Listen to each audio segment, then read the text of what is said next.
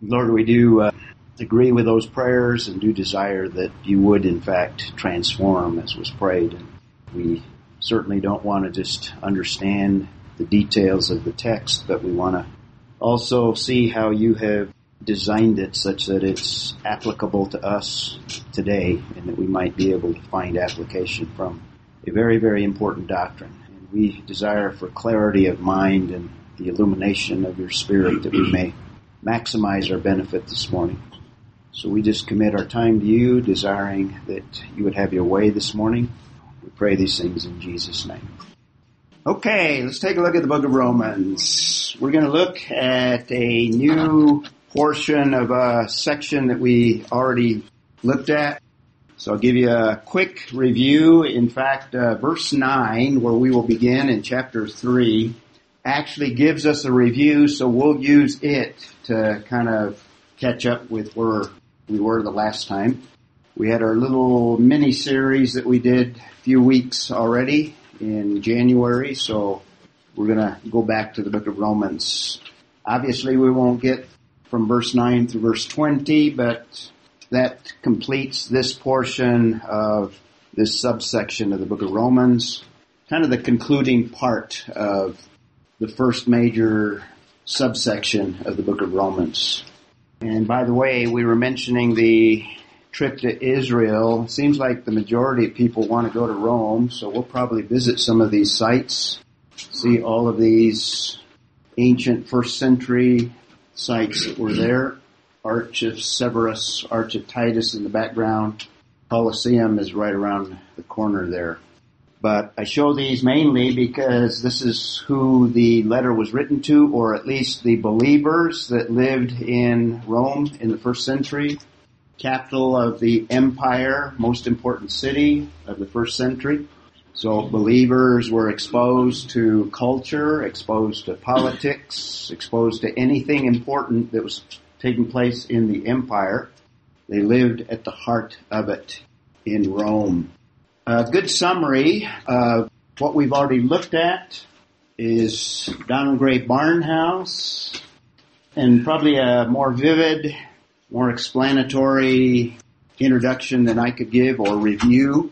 He says in the first chapter, a horrible picture is drawn of mankind lying in the slime of depravity, vivid words, dishonoring his body and worshiping even creeping things in the second chapter, there is another horrible picture of man caught like a rat in a trap of his own making, rushing madly, seeking an escape which does not exist, dashing himself against philosophy, against ethics, against religion and its ceremonies.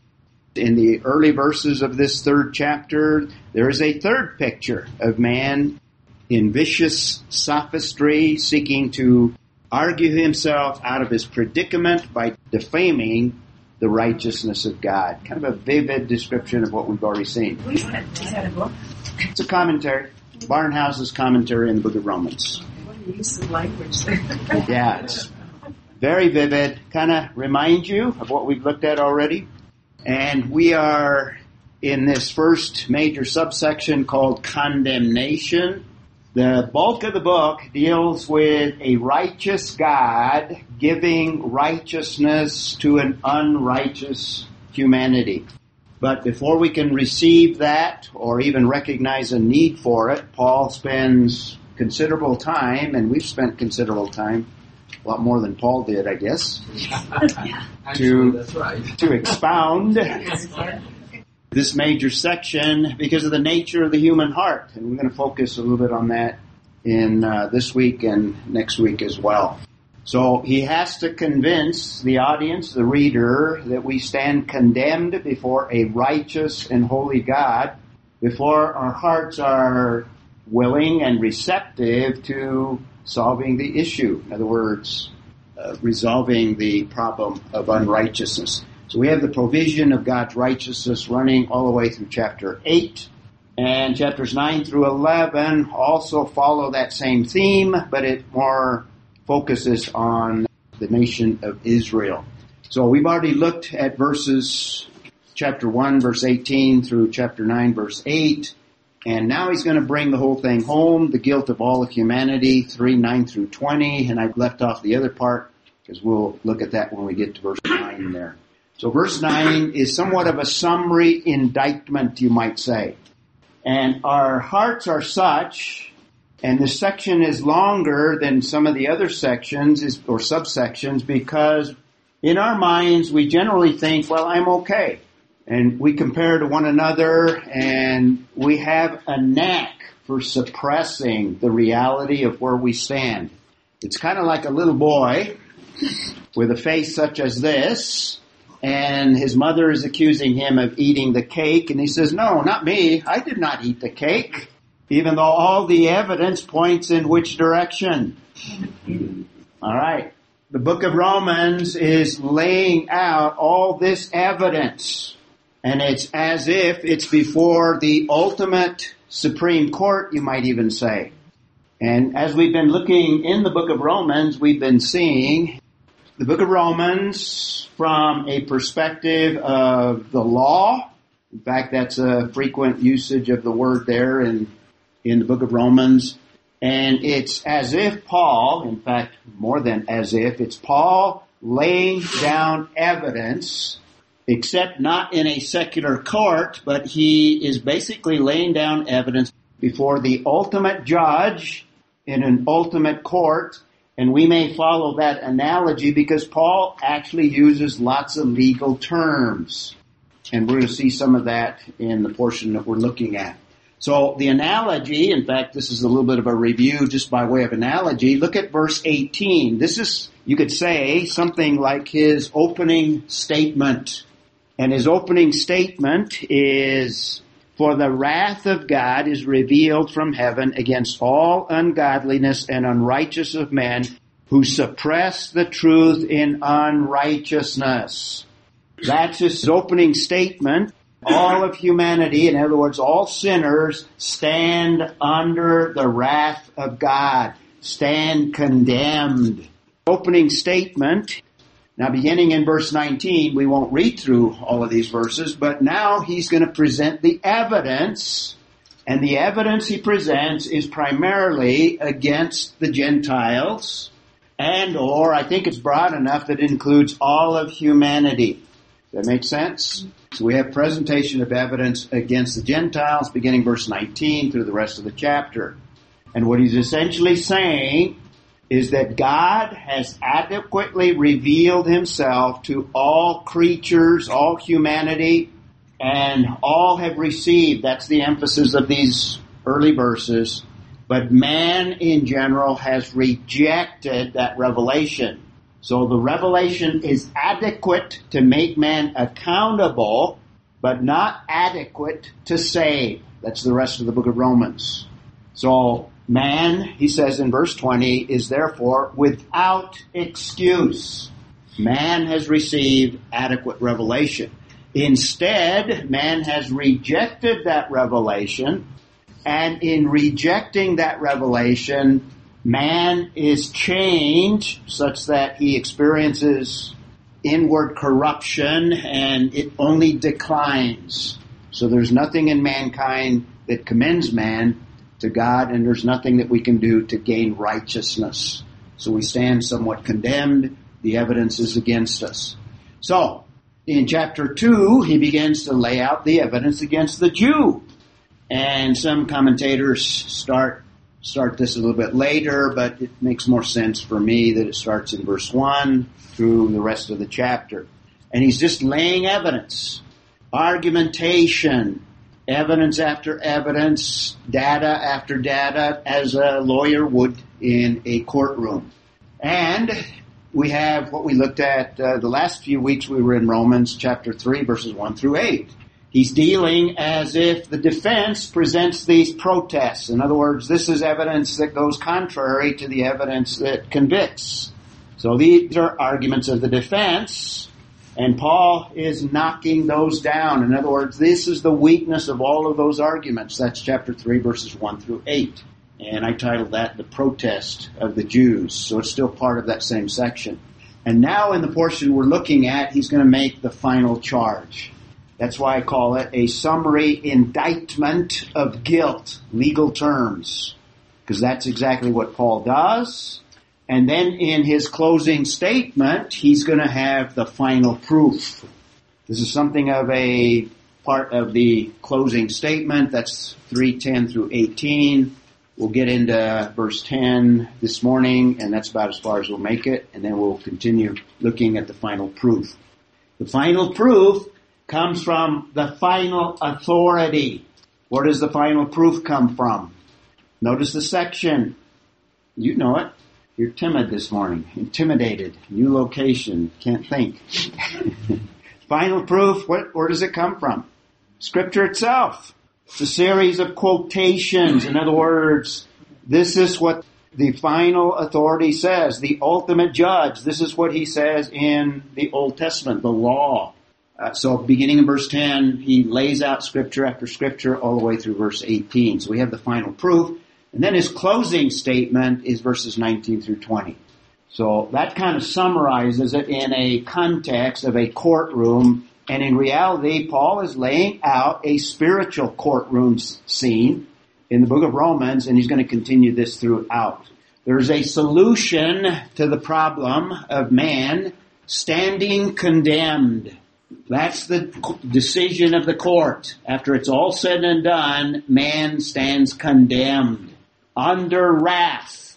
So he's kind of completed the cycle. He starts, man is under wrath, condemned, and after the evidence is presented, after the defense is dealt with, and after the final proof and a closing statement, after all is said and done, man should feel condemned.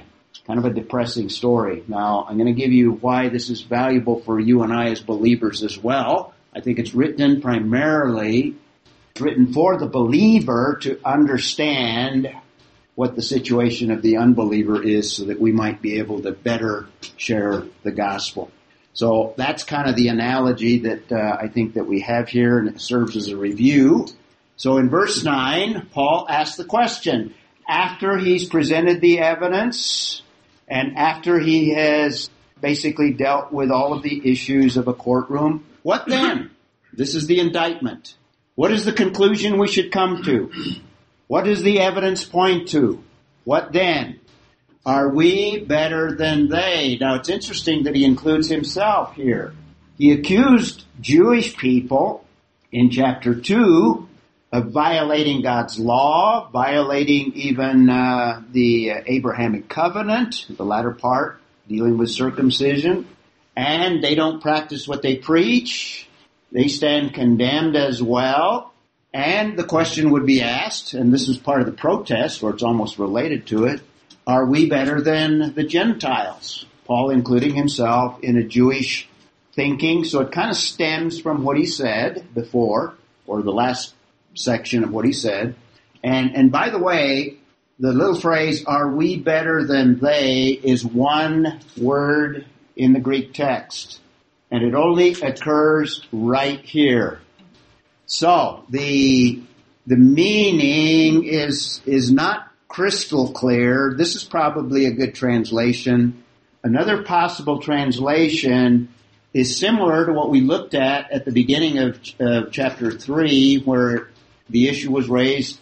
What is the advantage of the Jew? It is very similar in meaning, and it could have that idea, but it deals with probably a Jewish mindset who had a superior attitude and thought that he was exempt. So Paul is emphasizing even that audience or that portion of the audience. The Gentile was easier to convince. It was the Jew that would resist this more. Now the human heart is such that Gentiles as well resist, but the Jews even more so. So the answer is not at all. There's no advantage when it comes to right standing before God. So that's the answer. And now he's going to give the indictment for we have already charged. There's the indictment. He's already made the charge. That's kind of a summary of chapter 1 beginning in verse 18 all the way to verse 8 of chapter 3. He's laid out all the evidence already. And what is that evidence? That both Jews and Greeks. And we've talked about this before. When he uses the word Greeks here, he's talking about in the Roman Empire, the Greek culture kind of dominated. So a common way of referring to non-Jewish people was Greeks. So he's talking about Gentiles or non-Jews, everyone else. So he's already charged that both Jews and Greek, in other words, all of humanity, are under sin. There's the kind of a summary, brief statement of the indictment. We can bring it all together, and I'll do that in another slide here, by summarizing some of the main points in terms of this idea of all under sin. We'll get to that in a moment. So, when he's talking about Jew and Gentile, I've already given you a little review of it. So in the outline, beginning in verse 18, the guilt of all of humanity focused on the Gentile, and the Jew would be sitting back and say, preach it, Paul. We agree 100%. Those Gentiles are depraved. That goes from verse 18 to verse 32. They've got your revelation. They've rejected it. So that's a summary. That's the Greek. Now he reverses the order in verse 9. But the guilt of all of humanity, but it also includes the guilt of the Jews. And they had a self-righteous attitude. So what does he say in chapter 2 verse 1? Therefore, you are without excuse. And for the first time, he addresses them in the first person. You are without excuse. He's already condemned the Gentile without excuse, and now he's saying the same thing to the, the Jewish audience. Every man of you who passes judgment, and they were just standing there saying, yeah, we agree, Paul. Gentiles are depraved, and he is kind of reversing it. You're passing judgment on you, for in that you judge another, you condemn yourself. There's that word, and we looked at that in some detail when we were in that passage. So he's laying out the guilt of the Jews, running all the way through verse 8, and that brings us back to where we mentioned earlier, 3, 9 through 20, the guilt of all humanity. This is the conclusion. So we have the summary indictment of guilt in verse 9. And then he says, we've already charged both Jew and Gentile are under sin. How has he charged that? What does he say in verse 18? All of humanity is under wrath. So when he's saying all are under sin, that's a summary of everything that he's talked about. What does he say in verse 20? All of humanity, particularly Gentiles, are without excuse. They've had adequate revelation. They've rejected it. They're under sin. They're without excuse. They're guilty, essentially. What does he say in verse 24, 26, and 28? We have the re- repeating phrase, God gave them up. Kind of a very horrible thought in terms of a culture or even in terms of man. So apart from God working in a heart to draw them to himself, he's going to deal with all these issues later on. Man stands abandoned by God and cultures experience the consequences of that. We talked a little bit about that cultures decline, degenerate, and they experience the wrath of God. Remember, the wrath of God is present tense. So you can observe it in a culture. You can see it worked out. Part of the way God pours out wrath is by letting people experience the consequences of their sin. That's also chapter 1 verses 24 through uh, the end of the chapter. A list of things that people fall into that is a consequence of rejecting God. And actually a consequence of God allowing them to reap consequences. So we see that in that place. That's what it means to be under sin. So all the details we looked at there. It also says in verse 32, they are worthy of death. This is kind of one of the concluding things he says in the chapter. To be under sin means that humanity is worthy of death little phrase out of verse 32. In chapter 2, again, we've already said, without excuse, 2-1. Now he's dealing with the Jewish audience. He also says they're self-condemned. They condemn themselves. There's condemnation. To be under sin includes even self-condemnation. We also have in verse 5, the Jews are storing up wrath. That's what it means to be under sin. We looked at that little phrase. So you can see verse 9 is somewhat of a summary of everything we've already looked at. Gives you a good review here. And verse 8, they're condemned. That's the conclusion. That's the end of the presentation of his evidence. And now he's charging them with a final charge, if you will, using the analogy of a courtroom. That's what it means to be under sin. Essentially, the bottom line is man stands condemned before a holy God. That's why we title this whole subsection condemnation of all. So, now in verse 10 of chapter 3, he's going to give the biblical or scriptural proof. Proof of depravity. And it's kind of a summary. He just gathers together, he strings together Old Testament passages. Beginning with Psalm 14, and we'll talk a little bit more about that later, but let me kind of introduce this whole thing to you. So 10 through 18 is the scriptural proof. He's going to do deal with virtually every area of who we are as human beings. He's going to start with our character. That's verses 10 through 12. And he's going to show and define for us, I believe, what depravity means. The concept, the biblical doctrine of depravity. He's going to outline it for us. And this is one of the most extensive passages in all of scripture. In fact, the key passage of all of scripture where it lays out and gives us the details concerning what depravity is all about. So let me introduce this concept of depravity. And again, just a reminder, we've already talked about the first part. We have the final proof, 10 through 18, using the analogy of a courtroom. And as we normally do, we look at the text by including the specific context. We look at it sentence by sentence. And you might even notice, is this even the beginning of a sentence here, even though it fills up the slide? No. Where does the sentence begin? It begins where? It begins after the, the, the second question in verse 9. And you notice verse 9 ends with a semicolon, at least New American Standard. And if you read through it, as it is written, there is none righteous, not even one, semicolon.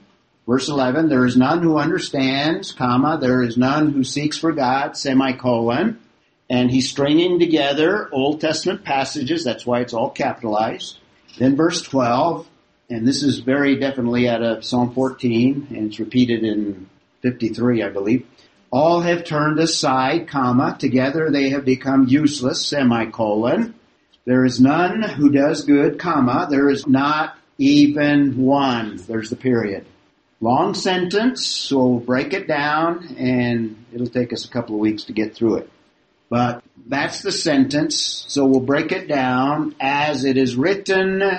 That gives you the tie or the clue that he's dealing with scripture here common phrase that not only Paul, but Jesus himself, as it is written, and then they'll quote either a passage as it is in the Old Testament, or in some cases they'll say as, as it's written, and they might summarize a passage. And I think that's what we have to begin with. I'll talk about that a little bit more. And in some cases, when uh, we have that little phrase, or we have a quotation or a reference to the Old Testament, Sometimes it's just an application and there's some similarities between what the New Testament writer is developing based on a concept or something in the Old Testament. Sometimes it's not a verbatim quotation and sometimes it's not a fulfillment. The word fulfillment is sometimes used as well. The New Testament, when it uses Old Testament passages has some flexibility in the way that, that they use it. In fact, we do the same thing. Sometimes you'll refer to a concept and you'll refer to some incident in the Old Testament. You're not quoting it. You're referring to maybe a doctrine or an idea. The New Testament does the same thing. And sometimes we'll quote a passage and quote it as accurately as we can from memory. And the writers of the New Testament sometimes do that. And sometimes you will quote the New American Standard, right? Most of you use it. Some of you may quote out of the NIV or you might use the King James. Well, the writers of the New Testament do the same thing. Sometimes they quote the Masoretic text, which was available in the first century. Sometimes they quote the what? Somebody remember what translation? Common translation in the first century? Septuagint. In fact, remember in the book of Hebrews, the writer of the book of Hebrews always quotes out of, remember? Septuagint. Yeah. So the writers do similar things as to what we do, except they are inspired and the way they handle the Old Testament is in some ways, in some areas, is restricted to them under inspiration. We can't take the same liberty. And we'll talk about that some more later. But as it is written, so he's referring, and what he's going to do now is quote a series of passages, and in some cases not quote, but allude to or summarize. And in fact, the very first statement here, if you look at the following, the following seems to clearly come out of Psalm 14. But it doesn't have the little phrase, there is none righteous. So I think what he starts off with is he's going to just kind of summarize that passage. And then he's going to allude more directly to the passage in that that follows. I'll try to show you that later on. We probably won't get to that today, but we'll talk some more about it. So, as it is written is very important. There is none righteous. Everything he's going to talk about is going to deal with this relationship that uh, we lack in terms of God. We are standing before a holy God in a state of unrighteousness or without righteousness. And there is none that has a right standing before God. Obviously, the only exception is God Himself, because He's righteous, so that would include Jesus Christ, who is God, who is righteous. But all of humanity, apart from Christ, there is none righteous. So we'll talk about that. So what he's going to begin here is to lay out this very, very important doctrine of depravity. So let me introduce it to you, and this will probably take up most of the rest of our time here. First of all, there are a lot of misconceptions of what the meaning of that little phrase is theologically. Obviously, the word doesn't occur or the phrase doesn't occur in scripture. It's, it's a summation. It's a description of who we are apart from Christ. Because in Christ, we have been declared righteous. Christ has reversed everything that we're going to talk about. So this passage should give us an appreciation, first of all, for what Christ has done for us. He has removed that condition of unrighteous state. We can stand before Him by faith and faith alone. Now, the passage here doesn't tell us about that. It's after we get through the passage that Paul begins to deal with the solution, kind of summarizing it so that we not get too depressed and leave here crying. Okay, so what is this idea of total depravity? The phrase might imply or might make you think that it's saying that we are as wicked as we can be. That's not what the phrase is trying to convey. There certainly are people that are not as wicked as they can be. Some there are that have degenerated to that point. But most people, in fact, probably most people you know, are not as wicked as they can be. So that's not a description of total depravity. It's not that we are less than human, like an animate object like a stone or something. So the idea does not diminish humanity. It's a description of all humanity. Thirdly, it's not simply lacking in knowledge. In fact, the unbeliever has knowledge. That's what the first part of chapter 1 of Romans says. God has revealed himself. So all of humanity has received a revelation he knows something of God. We talked about in reality, there are no atheists in reality. An atheist is just someone who, in verse 18, has suppressed the truth so far that he has deceived himself into thinking. And he's come to the conclusion, the wrong conclusion, that there is no God. In fact, Psalm uh, 14 begins with that. So there is knowledge. It's not that he's lacking in knowledge. Now he's lacking in true knowledge and spiritual knowledge that will lead to salvation, but not knowledge in general. It's not lacking in a conscience. Doesn't have the idea that the conscience is totally seared and totally destroyed. Depravity doesn't mean that. Doesn't mean that the unbeliever or the depraved person is incapable of kindness towards others. Some of the nicest people are unbelievers. They're attempting to please God by their acts of kindness. So that's not a description of depravity, incapable of kindness toward others. So, is this the picture of total depravity based on what I just said? No. Yes and no. yes and no. This is a picture of someone that is in fact probably at the end of wickedness. So this is a picture of total depravity, but it's not the complete picture. So we'll put a check mark there. What about this one? Is this a picture of total depravity? Yes. Those of you that had kids, right? Oh. oh, she's so cute. The Bible says she is totally depraved. All right? So we'll put a check mark there. So what does it mean? Let's describe it biblically.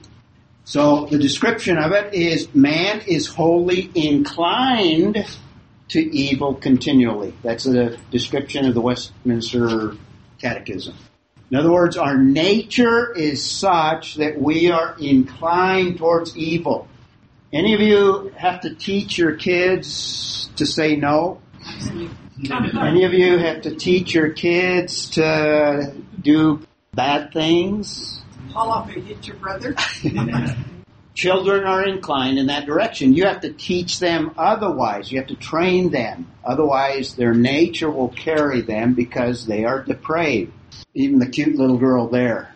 Her inclination is to do evil. Now, not the full extent necessarily, but little things, little distortions, little lies sometimes, little deception, whatever. That's a picture of depravity. So another description would be totally unable to do anything good spiritually. That's depravity. Total depravity. Another description, having no ability to gain anything from God. In other words, we cannot gain anything from God. There's no goodness in us that warrants or merits God treating us any different than a Manson. So we are totally depraved. We can't earn. That's the whole point of the book of Romans, the whole point of Galatians. There's a tendency within us to try to do things that merit a standing before God. But we can't. There's nothing we can do. That's a description of depravity.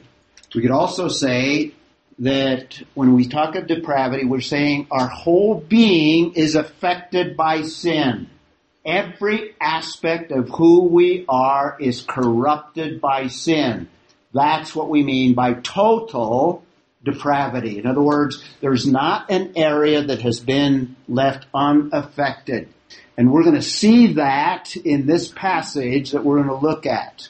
And I've started it on your outline sheet there, and I've kind of the outline within an outline. I'm giving you different aspects of what total depravity means in terms of how we are totally affected by sin.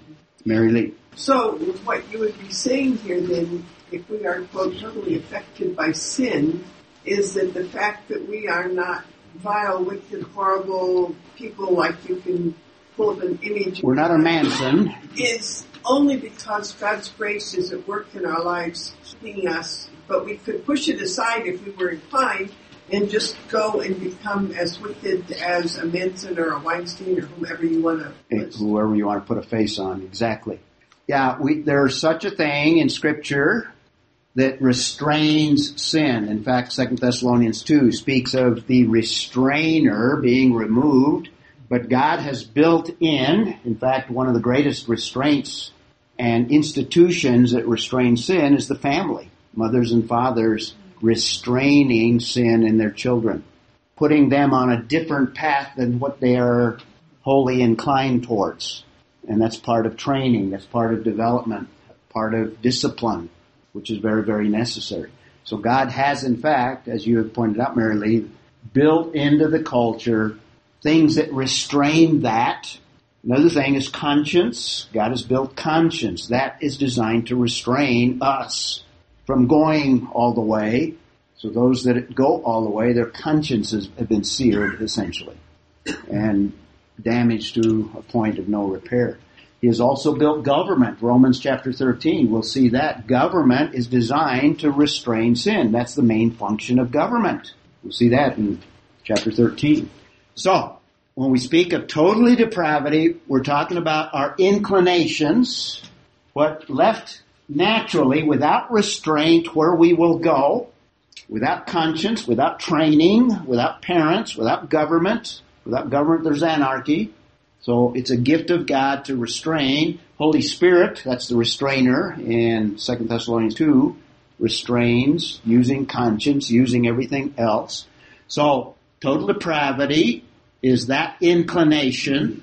It also is that we have nothing within us to commend ourselves to God. We can't do anything spiritual. Thirdly, no ability to gain anything from God. And then fourthly here, every area is affected.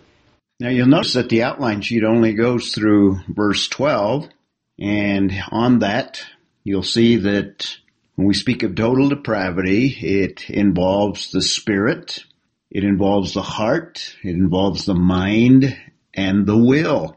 Now, on the next outline sheet that begins in verse 13, we will also see that it affects speech, emotions, our body, and even all of our actions. So that's what we mean by total depravity, that it affects every area of life in terms of the unbeliever. Now, before we look at the details of the text, let me uh, outline why this is so important and why we need to learn these things and know the, the detail here. First of all, it uh, tells us the nature of the unbeliever. What is the unbeliever like? Now it's important to know the nature of mankind in general, particularly the unbelieving world, in order to more effectively be able to reach them, in order to be able to share the gospel. If we don't understand what the nature of man is, then uh, we will not understand how to present the gospel. In fact, part of presenting the gospel is convincing the unbeliever that they have a need. And if you do not understand how desperate the unbeliever is, then your sharing of the gospel is actually deficient to that extent. So this doctrine is important first and foremost in understanding the nature of the unbelieving heart. But secondly, this was written to believers. And there's a, an application that we can draw we, and an understanding very directly. We can see what we are like apart from Christ. And when we received Christ, we received a new nature, but the old nature was not removed. We still have that lost old nature. And this is a description of what the flesh is like, what the old nature is like. Paul is going to go into a little detail dealing with a believer, a person that has been justified in Romans chapter 7.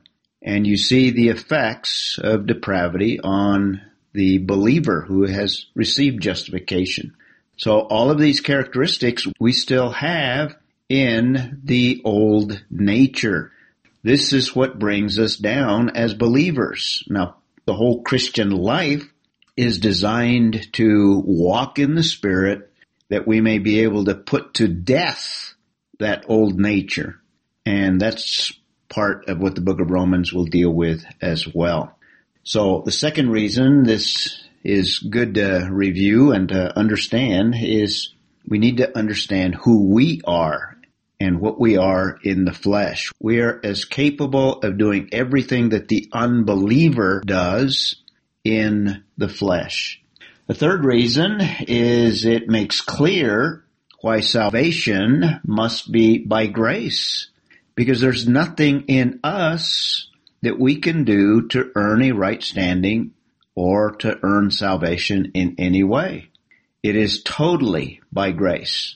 In other words, only because of what God has done and nothing pertaining to what we have done brings us into a saving relationship. And all of that is simply by faith. So it shows why salvation must be by grace and why salvation is necessary. Because apart from it, we remain in this total depraved condition. So that's your brief little introduction to this doctrine of total depravity. Let's get started in the passage itself. And in uh, verse 10, as it is written, there is none righteous. I take that as something of a summary statement. Our time is about up here, but let me just briefly make some comments and I'll expand that a little bit more next week. But I take it as something of a summary of everything else he's going to talk about. The condition of being in a state of unrighteousness. What does that mean? And I think it goes to the very heart of who we are, the very heart of our character. And I'm going to compare it, this portion here to Psalm 14 because I think part of the passage is directly quoted out of there. But I think what Paul does with this little phrase, there is none righteous, he's summarizing essentially the essence of Psalm 14, 1 through 3. And it's also a summary, I believe, of total depravity. So what we could say is that total depravity touches at the very essence of who we are and as I said, everything is affected by sin, including and foremost our spirits. And when he says there's none righteous, I think he's dealing with who we are spiritually. Now, another passage where Paul describes depravity is in Ephesians 2, and we could see this as somewhat parallel to this Romans passage. It's briefer, but in the first three verses, he says, and you were dead in your trespasses and sins. Now I think that is spiritual deadness. And notice it's in the past tense. He's writing to the Ephesians who have received justification. They've received salvation. But in the past, before they trusted in Christ, they were dead spiritually, spiritually dead. And that's a description of depravity and that's in our spirit. Now he's going to expand that in the next few verses. Spiritually dead in your trespasses and sins, verse 2, in which you formerly walked according to the course of this world. So depravity looks at how we have lived. We live in conformity or in accordance with the world. Secondly, according to the prince of the power of the air of the spirit that is now working in the sons of disobedience. That's Satan, prince of the power of the air. Depravity also involves the influence and the effects and temptation of sin by Satan himself. So we have the world, we have Satan, and thirdly, we have the flesh. Among them, we too all formerly lived in the lusts of our flesh, indulging the desires of the flesh and of the mind, and were by nature children of wrath, even as the rest. So we have three elements described in Ephesians 2, 1 through 3. The world, the influence of the world, Satan himself, but it also involves the flesh and the mind and our very nature, leaving us in a condition being by nature children of wrath. And it says, even as the rest. In other words, all of humanity. Here's the universal aspect to it, which we have in verse 10 as well. So there is none righteous, not even one. The universality of it, all of humanity. So total depravity touches everyone. And that's the emphasis of this passage. That's what Paul is trying to demonstrate in Romans chapter 3. So we are spiritually dead, and uh, that's probably a good place to stop for today, and we'll pick up at that point next week. So our concluding statement for today, we cannot do effective evangelism without a proper understanding of man's need. And this is exactly what total depravity attempts theologically to describe is our condition apart from Christ. A condition that is affecting our total being. It involves our spirit, our heart, our mind, our will, our speech, our emotions, our body, and everything that comes out of that, which would be summarized by our actions. So we cannot do effective evangelism without a proper understanding of man's need. Who wants to close for us? Connie. Father, thank you. Help us to from that surgery and well, in addition to treatment, that you would watch over the body during that whole shine your light. Throughout our week,